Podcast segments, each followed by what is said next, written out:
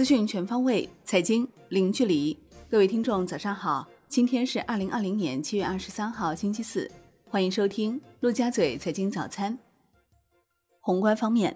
国家主席习近平赴吉林考察调研，首先来到四平市梨树县国家百万亩绿色食品原料玉米标准化生产基地核心示范区芦苇农机农民专业合作社，了解粮食生产、黑土地保护利用。农业机械化、规模化经营等情况。国务院常务会议部署加强新型城镇化建设，补短板、扩内需，提升群众生活品质，确定支持多渠道灵活就业的措施，促进增加居民就业和收入。会议要求引导促进多元化投入，支持新型城镇化建设，完善公益性项目财政资金保障机制。地方政府专项债资金对有一定收益却需建设的公共设施项目予以倾斜。国务院常务会议提出，要针对防疫和防汛防灾减灾中暴露出的问题，着力加强公共卫生体系和相关设施建设，提高城市预防和应对重大疫病综合能力，科学规划和改造完善城市河道、排水管网等防洪防涝设施。加强台风、地震、火灾等各种灾害防御能力建设。国务院常务会议指出，鼓励个体经营，落实好已出台的各项纾困政策，对高校毕业生、农民工等重点群体从事个体经营的，按规定给予创业补贴、税收优惠等支持；网络零售、移动出行、线上教育培训等新就业形态实行包容审慎监管。激励互联网平台创造更多灵活就业岗位。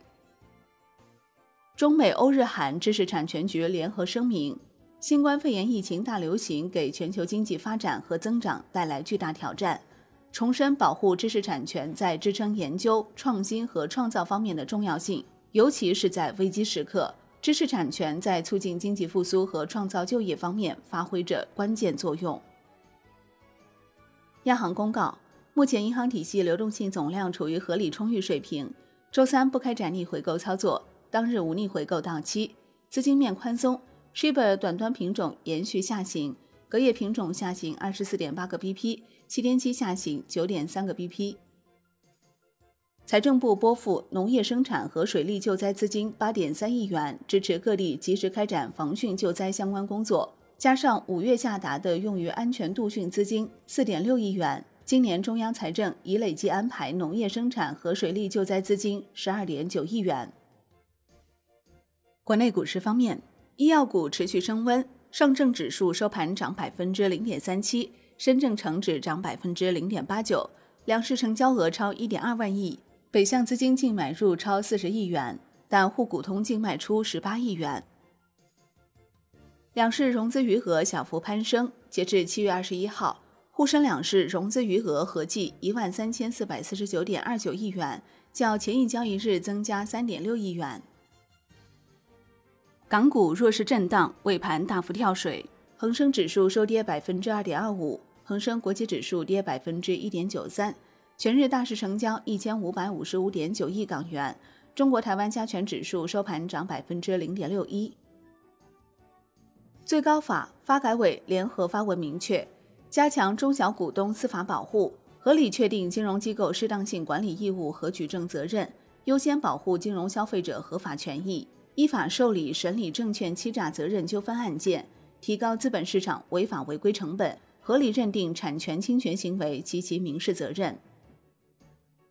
中证指数有限公司表示，上证综合指数编制方案修订平稳顺利实施，编制方案修订实施后。上证综合指数市场代表性和稳定性将得到进一步提升，能够更加充分地反映包括主板和科创板在内的多层次上海证券市场结构变化，为投资者观测市场变化提供更理想的参考指标。科创板白皮书二零二零正式发布，从科创板企业价值发现体系指标的完善，提升问询效率和信息披露质量，首发配售承销制度市场化。退市制度执行、吸引增量资金、完善投资者保护等十个方面提出了中肯建议，希望科创板未来能更好助力科创兴国战略。上证科创板五零成分指数正式发布，历史行情数据显示，七月二十二号，科创五零指数开盘一千四百七十四点零一五点，最终收涨百分之零点四七，报一千四百九十七点二三点。七月二十三号，上交所将正式发布实时行情。金融方面，最高法回应民间借贷利率百分之二十四司法保护上限过高表示。降低民间借贷利率保护上限，对于疏解企业融资难、融资贵以及从源头上防止套路贷、虚假贷具有积极意义。正结合民法典最新规定，开展民间借贷司法解释修订工作，调整民间借贷利率司法保护上限是其中重要的一项内容。楼市方面，国务院常务会议指出，要针对大量农民到县城居住发展的需求。加大以县城为载体的城镇化建设，完善县城交通、垃圾污水处理等公共设施，建设适应进城农民刚性需求的住房，提高县城承载能力。产业方面，交通运输部表示，坚决有力、迅速有效做好防汛救灾工作，持续帮助行业企业纾困解难，加快推动现有政策落地见效，强化惠企政策研究储备，加强涉企收费清理。努力减轻企业负担，更好服务保市场主体、保居民就业、保基本民生。国际股市方面，美国三大股指集体收高，标普五百指数连涨四日，截至收盘，道指涨百分之零点六二，标普五百指数涨百分之零点五七，纳指涨百分之零点二四。欧股全线走低，德国 D X 指数跌百分之零点五一，法国 C C 四零指数跌百分之一点三二。英国富时一百指数跌百分之一，亚太股市收盘全线下跌，韩国综合指数跌百分之零点一七，日经二二五指数跌百分之零点五八，澳洲标普两百指数跌百分之一点三二，新西兰 NZX 五零指数跌百分之零点一二。商品方面，国际油价全线下跌，New Max 原油期货收跌百分之零点零七，报四十一点八九美元每桶。黄金和白银期货再度双双上涨，连涨四日。COMEX 黄金期货收涨百分之一点四六，续创近九年以来新高。COMEX 白银期货收涨百分之八点二五，创近七年以来新高。伦敦基本金属多数收跌，其中 LME 七期收涨。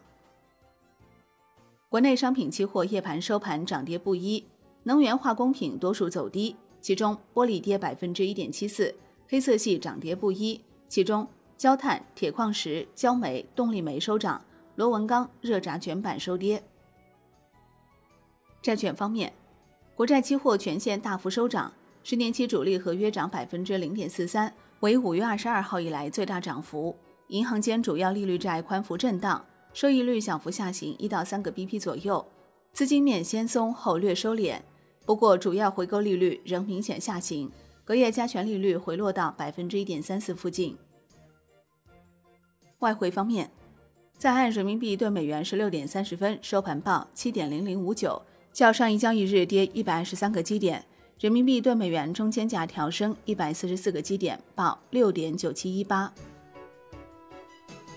好的，以上就是今天陆家嘴财经早餐的精华内容，感谢您的收听，我是林欢，我们下期再见喽。